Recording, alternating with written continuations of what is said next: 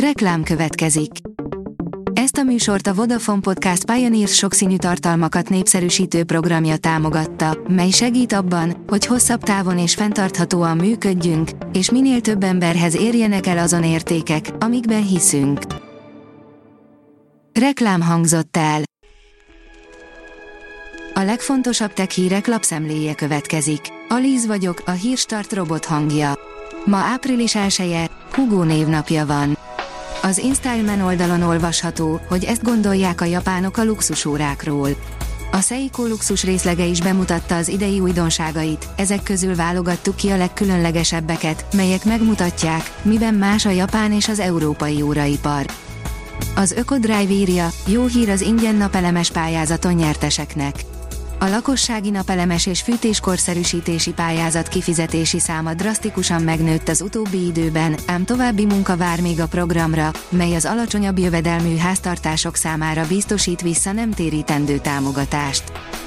A rakéta oldalon olvasható, hogy 2040-re óriási ütköztetőgyűrűt épít a CERN, egy mágnest magyar fizikusok fejlesztenek hozzá.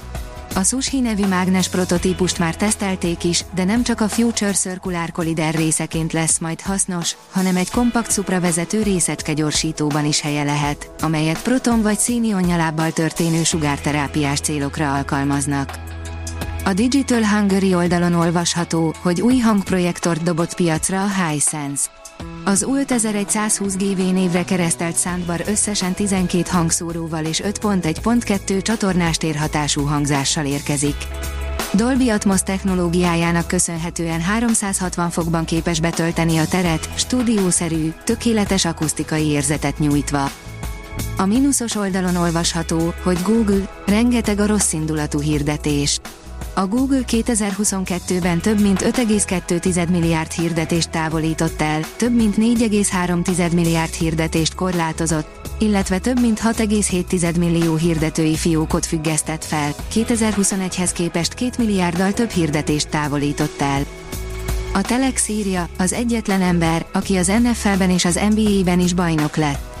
Ráadásul az NBA-ben játékosként, az NFL-ben pedig edzőként. Beck Grant az első NBA meccsével történelmet írt, míg az NFL-ben ő lett az első játékos, aki beintett a szabadjátékos mozgást akadályozó ligának. Nixon elnök pedig levélben kérlelte, gondolja meg a visszavonulását. Az IT Business oldalon olvasható, hogy német kutatókkal fejleszthetnek emit a magyar szakemberek. A berlini Magyar Nagykövetség rendezvényén mutatták be csütörtökön a magyar mesterséges intelligencia ökoszisztémát. A Dögik kérdezi, Hogwarts Legacy, a varázslók kedvenc sportja is játszható lesz.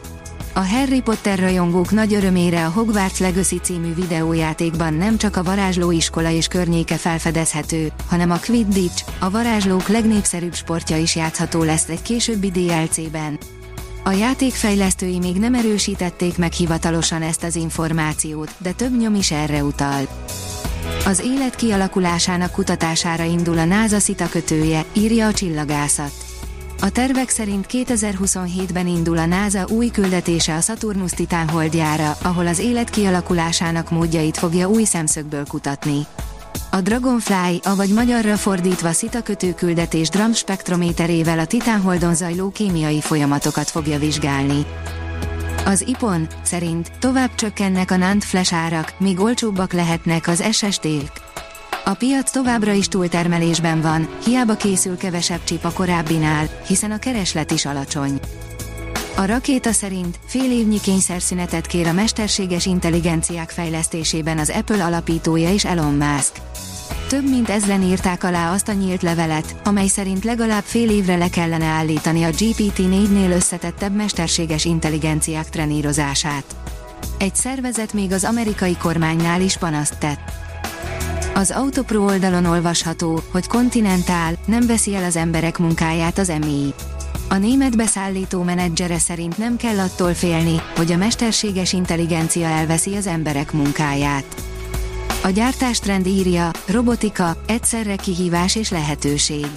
A pandémia, a világválság, a háború és az inflációs környezet a robotikára is jelentősen rányomja a bélyegét. Igaz, ez a terület messze nem mutat olyan borús eredményeket, mint a technológiai beruházások más formái.